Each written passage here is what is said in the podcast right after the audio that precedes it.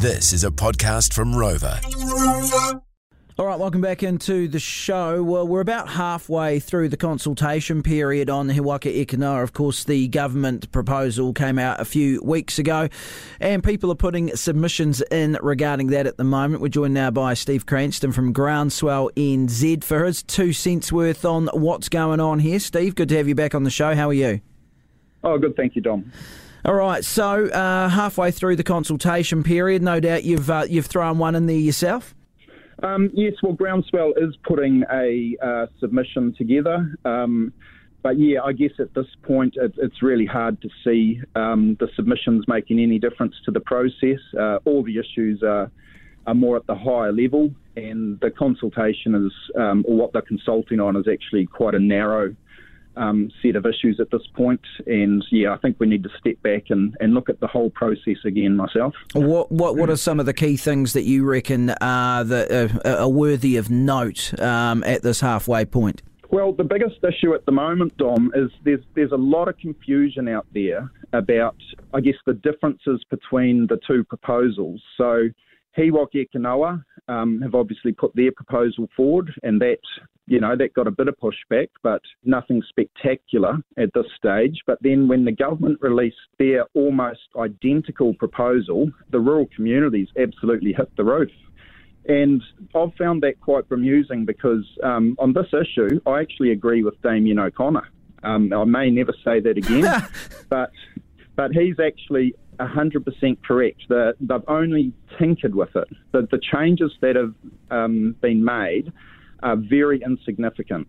You know, you're talking about very small areas of sequestration, which um, might be excluded, but there again, he's right. The actual cost of administration for this sequestration probably outweighs the value for farmers. The other issue is around the pricing, um, how the pricing is set. But at the end of the day, the government calls the shots. They'll set the pricing how they see fit. It's you know whether they listen to industry advice or not is entirely up to them, and that's the same for both proposals. So at the end of the day, they're basically identical.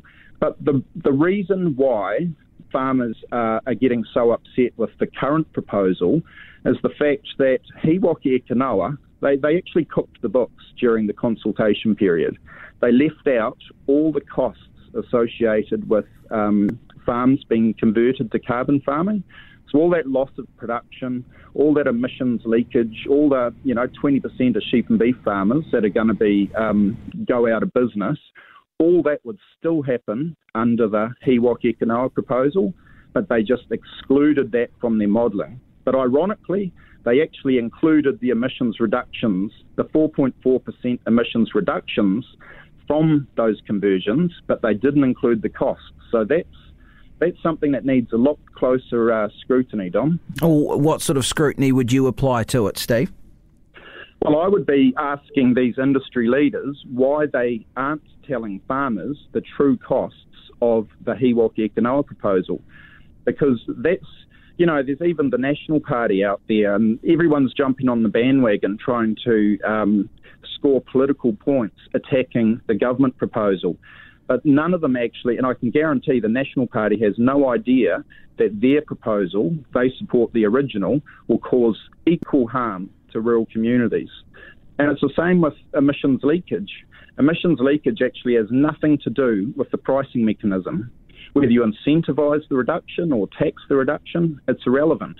It all comes back to the targets if you're going to achieve a 10% reduction in methane and you don't have the uh, mitigation technologies available to do that, and we certainly don't, there will be emissions leakage. So it's really quite dishonest for the National Party to be attacking the government on this when they would their plan to achieve their 10% target would produce exactly the same amount of emissions leakage. And this is all the problem we have at the moment. Everyone's talking across each other. No one actually seems to know what's actually going on, and we're just getting nowhere. Yeah, well, that's something probably a lot of people would agree with, that is for sure. So, what you're trying to say here is that the proposals are more alike than people think. They are very alike in, in damage, in the actual cost to farmers. And here's a point: if, if and I see Jim van der Poel and Andrew Morrison are out there trying to um, you know, say say how different they are and how they're significantly different. Well, let's see some. Let's see them quantify that.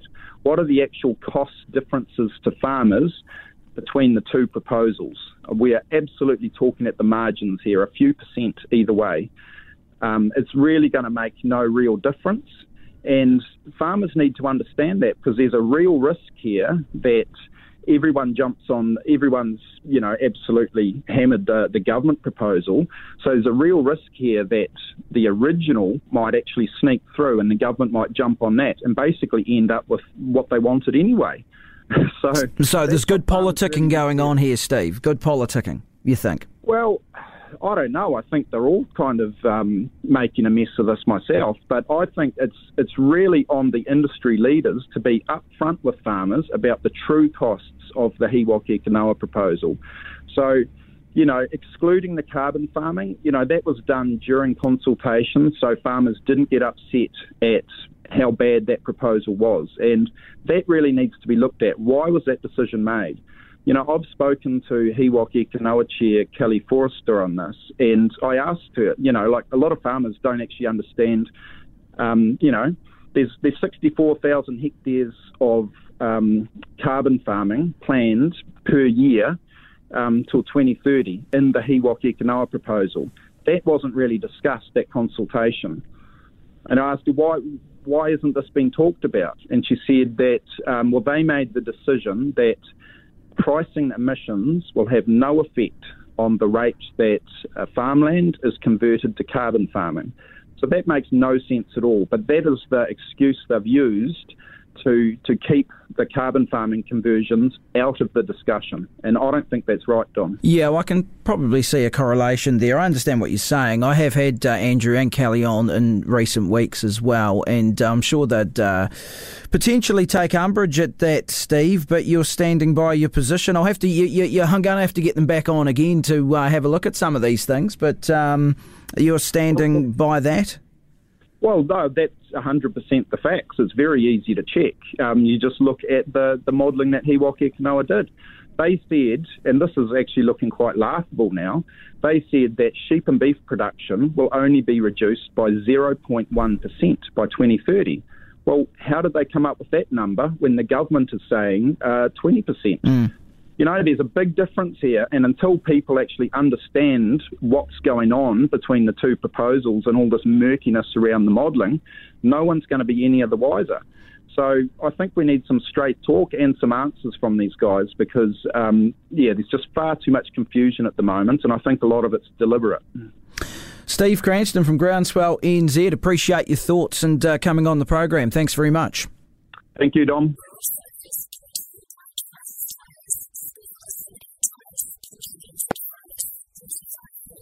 Well, here's a good one to finish on for today. LA food truck serving a taste of New Zealand grass fed beef and lamb. This is a Beef and Lamb New Zealand initiative. They launched a food truck sampling tour as part of a new Taste Pure Nature campaign. It involves Atkins Ranch and First Light Farms, bringing a taste of New Zealand to LA area residents. That is the show as always. Thanks to NetSpeed, netspeed.net.nz. Mark and Leah next.